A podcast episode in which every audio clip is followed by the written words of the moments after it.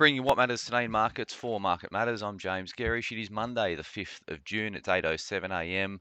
Uh, here in Sydney. Good morning to you all.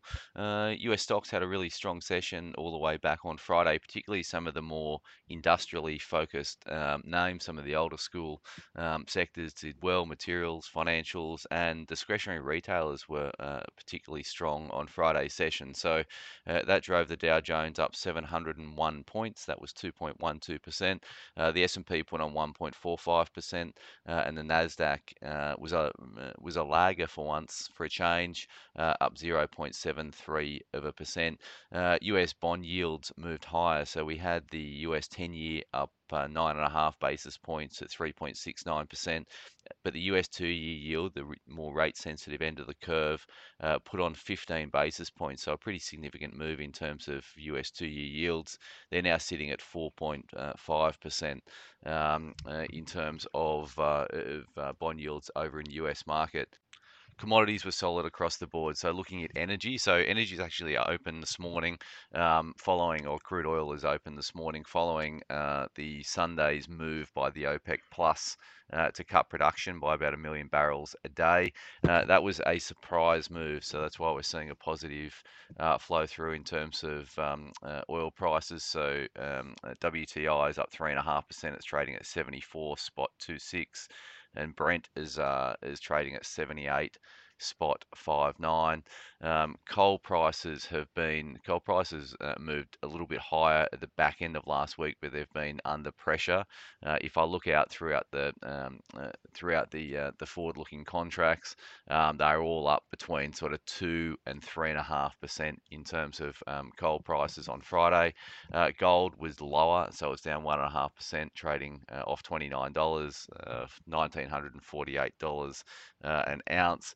Copper moved up a bit, so it was flat on Friday, but it's trading at three spot seven one, three dollars seventy one a pound. So that was um, up a little bit from the low. So we're starting to see some support coming through to the copper space. Iron ores uh, was up around one percent, trading at uh, just a shade under 106 US a ton. In terms of uh, the ETFs we track over in US market to get a read on how our sectors uh, in the commodity complex are going to open this morning. So lithium ETF was up 3.3%. The copper ETF had a stormer. It was up 4.27%. Uranium was up 1%, uh, but the golds over in Canada were down 1.38%. So we're going to have some uh, rotation into more uh, growth orientated commodities, copper and the like, uh, on the market today, which suits uh, market matters positioning. Uh, in terms of the US dollar, it was um, it's fairly flat trading at 104 spot 05, so it's obviously popped up through 104 and consolidated at that level. The Aussie dollar is trading at 66.01 US cents. BHP ADRs had a, a really strong session uh, over on uh, in the US on Friday, uh, pricing a, a, a, rise in BHP this morning of about a dollar fifteen. So that's about a three, nearly four percent increase in BHP this morning, and that's going a long way to underpin the SPI futures, which are up 76 points. 1.06%. So expect the, the likes of materials, financials, uh, and discretionary retailers to be a uh, beneficiary uh, on the market today.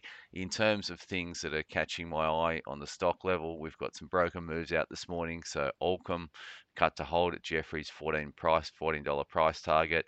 A2 Milk raised to neutral at Citi 580 price target. Uh, Chalice at CHN raised to hold at Jefferies and $7 price target. And NRW Holdings, which is NWH, that's been raised to buy at Citi and $2.90 um, price target. We've got no earnings out today uh, and no um, uh, no shareholder events other than a, an update from Evolution EVN. In terms of the economic data, we've got we've got a bit out uh, from the Melbourne Institute around inflation at 11. Um, and we've got some job ads out from ANZ for May at 11:30, uh, and we've got some inventory data uh, as well at 11:30. In terms of this week, obviously the uh, RBA meets tomorrow, and um, uh, the decision on whether to raise rates or not is a very much a live one.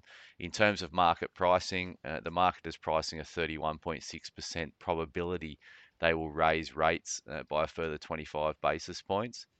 Uh, and if we look out in terms of um, uh, in terms of um, uh, the, uh, the the next hike as well. Sorry, that is about a 40% probability. I was looking at the US in terms of their interest rate expectations. So there's a 40% probability that the RBA will move rates uh, higher tomorrow by 25 basis points, and another 40% uh, probability in um, uh, the, the, the next month. So uh, in July, I should say. So look at the, the, there's a reasonable chance that rates are going to go higher um, before they go lower here in Australia, and that's being priced into the market.